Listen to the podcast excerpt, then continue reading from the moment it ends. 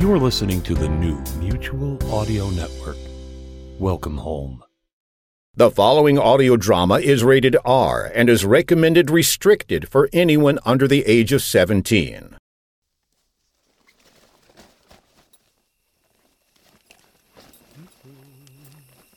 Okay, that's the last of the stuff. I think we're all settled in. Well, it didn't take you very long at all. I'm impressed with your efficiency. Yeah, well, despite outward appearances and behaviors to the contrary, we're actually not as pampered as we look. We're used to roughing it a little bit. I promise not to treat you as amateurs then. Thank you very much. So, Cole. Yes. You said you were going to tell us what you know, so why don't you rewind back to the beginning and give us a rundown? Well, first. Hold it, hold it, hold it. Before we get started, this is important. Here, Hanover, take that. Okay. Marshmallows? Well, of course. Who has a campfire without marshmallows? And sticks to roast them on. I'll just get started. Yeah, thanks, Nero. Have these been soaked in rum? What's your point? Uh, nothing. I'm just wondering if it's wise to roast a rum soaked marshmallow over an open fire.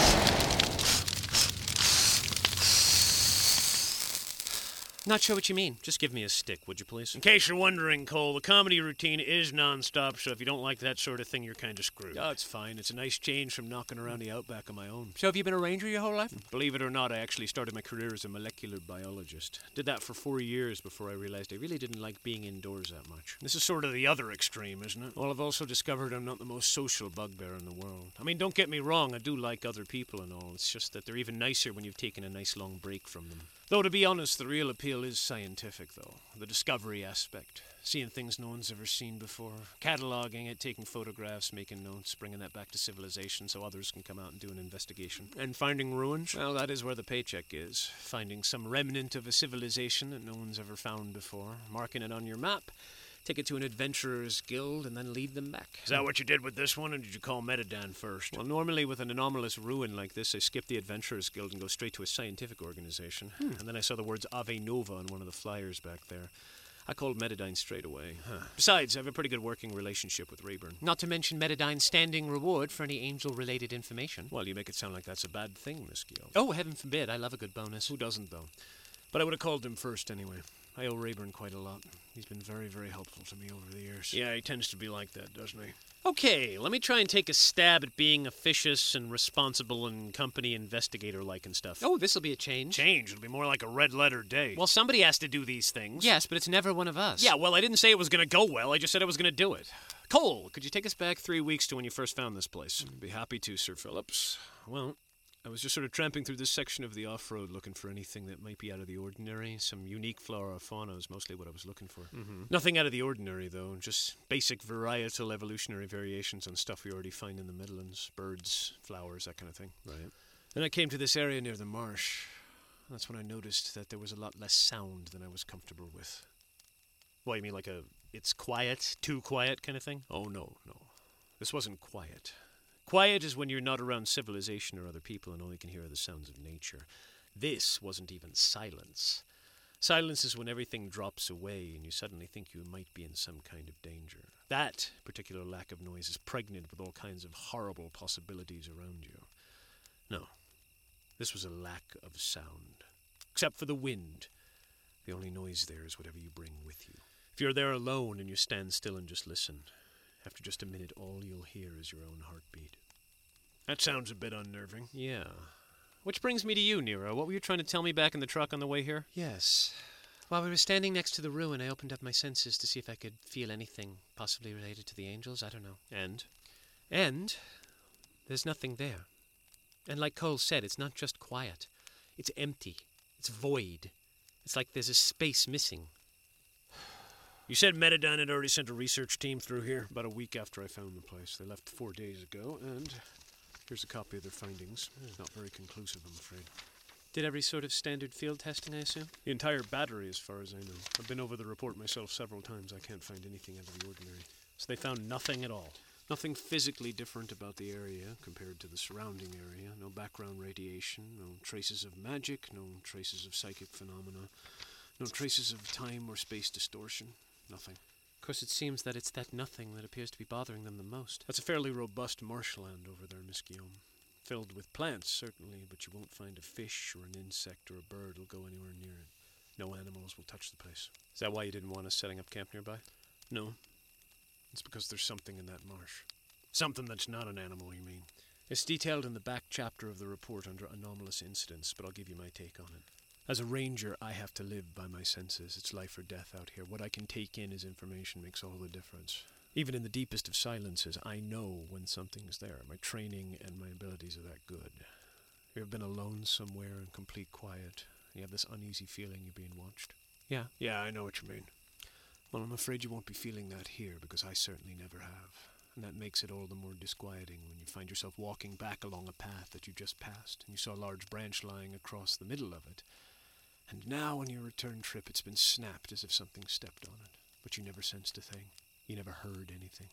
Or standing by the edge of the marsh and suddenly getting splashed from behind and turning to see that the entire marsh has been disturbed as if something very large has just moved under the surface. Or glimpsing over your shoulder just in time to catch a large group of reeds moving back into place as if something had pushed them aside. Only there's nothing there. That Metadyne team that came here analyzed the water, they analyzed the reeds, they did sonar scans, they did radar scans, they did Doppler scans, psychic magic, you name it. There's nothing out there in that marsh. The only thing they could say with certainty, every last one of them, and I will swear to this as well, is that the place is extremely disturbing. And the idea that there's some sort of large, undetectable presence in there lurking about the marsh isn't the only reason people won't sleep there. One of the researchers did an experiment. He decided to take a nap because he was tired just to see what would happen. His reports. I, I just saw that. I just saw that here. Tyler called, sound analyst, on the effects of sleeping inside the research area. He said the experience left him not refreshed at all, but rather drained, feeling a lot fuzzy afterwards. And, quote, you know how sometimes when you fall asleep you know you've dreamed, but you can't remember it when you wake up? Well, here when I woke up, I knew I dreamed, but it felt like someone had taken the dream away from me. Ah, how very pleasant. What say we move on to the hospital and away from the landscape? Uh, if you're trying to get away from the creep factor, I hate to tell you this, but the hospital's probably worse than the marsh. Yeah, I know. I kind of figured as much, but I have kind of a creepy quota. I'm approaching its limit at the moment, so let's just move on with it. Oh, for crying out loud, Phillips. Are you telling me after everything we've been through together, this stuff still gives you the willies that bad? Well, I don't know, Turvey. What do you say we take a little informal poll here? Hands up anybody who's got a serious case of the heebie jeebies. all right. Fair enough. Right, okay, let's do a count here. There's me, Cole, Nero, and you, Turvey. Hey, I never said I wasn't creeped out. I was just trying to give you a hard time. So, Cole, creepy hospital then. Well, it's a three floor building with a car park, as you saw. The lowest levels are submerged inside the marsh, so they're relatively inaccessible. No power whatsoever. Any sort of light sources or power sources you bring in tend to be a bit unreliable. No detectable levels of magic or supernatural power, according to the report, though. None whatsoever. Apart from the Ave Nova flyers you talked about, is there any other documentation in the building? We found a lot of things littering the offices, floors, and on the desks and such, but it's mostly generic things like shift schedules and patient reports, that kind of thing. Most of the file cabinets were empty, though. Looks as though they cleared the place out, and by the state of the building, it was in a hurry. Were there dates on the reports or any of the other documentation that you found there? Any indication when this might have happened? The most recent one we found was from about a year ago, Earth time. Well, that's no help. I'm still waiting for the creepy shoe to drop, Cole. Well, it won't leave you in suspense then. First up is the graffiti. There's instances of it around the entire hospital. Most of them are this. What we know is the Ave Nova glyph, spray painted onto walls with fluorescent orange paint and then violently scratched out with a sharp implement, probably a scalpel. The rest of them are done in black paint, possibly magic marker, and they're a bit more cryptic. Let me see. You shall know thy song by the beat of thy wings. He nests within the place of punishment. Tears fall like hammers. A few of these look like symbols from ceremonial magic. Yeah, I've seen that kind of stuff before. Those are protection wards. They're designed to keep something out hmm. or in. They were painted on or around most of the doors in the building, especially in the patient areas. Wonder if it worked. I notice this number keeps repeating 144. Yeah, it's scrawled on a lot of the walls and floors around the building, but I'll do you one better than that. Turn the page. Yeah. Congratulations, you had pretty much the same reaction we all did. What are we even looking at? That is a black and white photocopy of a human hand, male, most likely a patient, judging from the identification bracelet on the wrist, with the number 144 carved into the palm with something sharp and jagged like a piece of glass or metal. The picture below that is a photograph one of the researchers took of the room where he found this, and if you'll notice, every square inch of the walls are literally covered with thousands and thousands of that same photocopy. We're all sharing the same tent tonight, right? We're all sharing the same sleeping bag, if I have anything to say about it. Could we try to act a little professional here? We do have company, you know. All right, all right. Point well taken, Turvey. We should ask first. Cole, you don't mind sharing a bed with a bunch of chicken shits, do you? Well, I was going to take first watch this evening, but after that, I'm pretty much up for anything. See, I hate this job. This would be fun under different circumstances. Oh, for crying out loud. Anything else we need to know about Cole? Last two pages. Photographs taken from around the hospital of interior sections of walls and doors that have been destroyed by something large and very, very strong. There's a picture of the second floor break room, and this one of one of the meeting rooms on the third floor, where people had tried to barricade themselves in, presumably from whatever that was. Looks like it didn't work. What about the St. Rita's on Earth? If this is the same building at some future point or something like that, is there anything Metadyne's going to do about it? There's not a whole lot they can do other than keep it under observation. They don't have the authority to close the place down because they don't own it. They do have a strike team standing by to evacuate the place if something goes terribly wrong, but until then. How many people are in that building currently? Between patients and staff, probably less than a thousand. It varies by day to day. It's not a huge hospital, but still, that's a lot of people. Fuck you, angels. All right, we start our investigation first thing in the morning. We get in there, we figure out what the hell is going on, and we put a stop to it. I know as plans go, that's a little vague and generalized, but that's the best I've got right now. Well, that works for me. I'll second that motion. Done and done. Why don't you three turn in and get some sleep, then I'll take the first watch. We need a night watch. Does anything happen during the night? Not so far, no, but uh, you see if that stops me. You sure you want to do that? You look like you've been up for a really long time. I'll be fine. Ranger's life is like that, you know. Well, I'll tell you what. I'm a bus driver and I'm used to long shifts with no sleep. Give me three hours and I'll swap you out. You can take a load off. Deal. I won't even argue that point. Much obliged, Turvey. Oh, and Cole, I don't know how well I'm going to sleep tonight with all this going on, so I might still be awake three hours from now. You're still welcome to share my sleeping bag. Hey, I thought I was sharing your sleeping bag. You are. Oh. Well, in that event, yes. Tart. Flirt. Brony. Go to bed already! Jesus. Night, everybody. Fortunately, I had the presence of mind to get the extra large, extra comfy sleeping bag, as opposed to those cotton filled gunny sacks that Rayburn sprung for. There, doesn't that look inviting? Hmm. I mean, unless you'd rather spend the night like five pounds of potatoes in a duffel bag. Hanover. Sorry, sorry. Yeah, it looks really comfortable, Nero. Good job. What? What is it? Six months. It's been six months since Eastling. Yes, and you were training and getting stronger for this very purpose. I told Rayburn that something like this would happen again if we waited too long. The Angels are out there playing games with people's lives, and I'm playing catch up. Six months worth. Hey, I told you before, this isn't just your fight anymore. You do not carry the weight of this by yourself. I just hate this. Good. Then hone that hatred into something constructive. And you don't get to take responsibility for the actions of your enemies, not when you were doing what you needed to do. And now you're back. We all are, stronger than ever. So tell me, what shall we do? Shall we rock?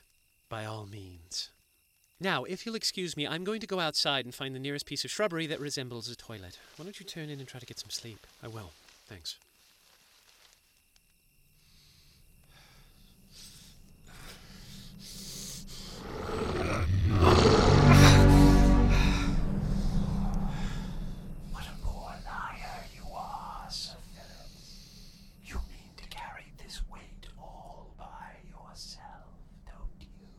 I thought I turned you off. And what sort of servant would I be then, Master?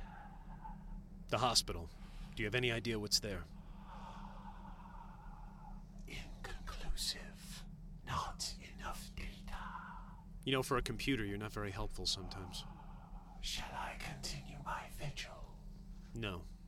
I think it'd be better if you got some sleep, too. Oh, Sir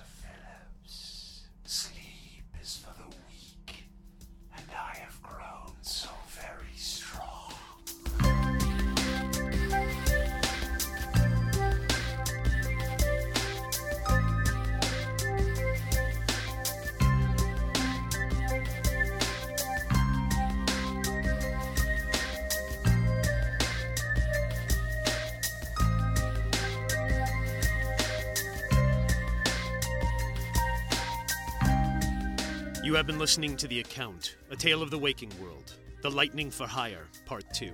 Written and performed by Kyan Chris Conroy as part of the Technical Difficulties podcast series. To contact me, it's techdiff at gmail.com. If you'd like to comment on this show, you can go to techdiff.com or comment over at twitter.com slash techdiff or look for Technical Difficulties on Facebook and Google+. To be continued next time on The Account, A Tale of the Waking World.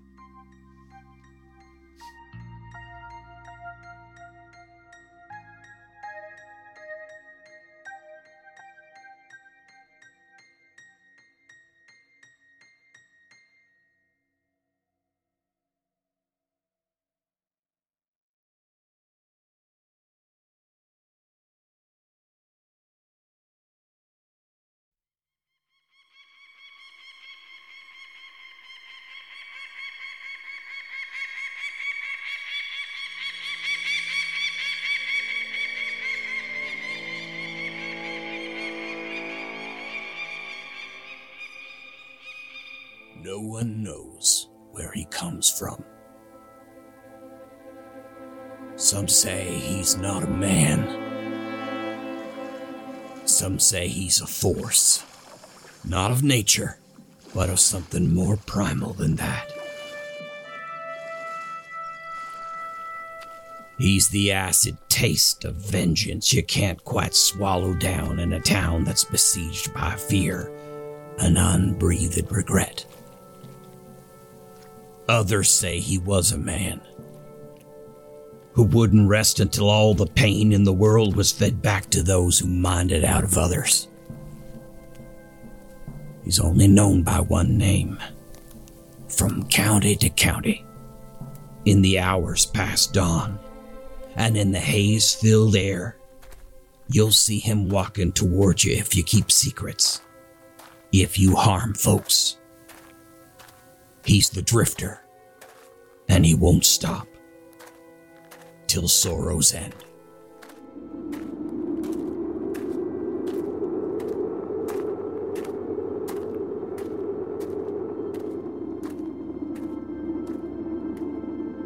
A weird Western series from Jeffrey Billard starring The Drifter. From Audio Groove Cats and the Amigo Collective. Coming 2023 only on Mutual with Episode 1 Before a Wind.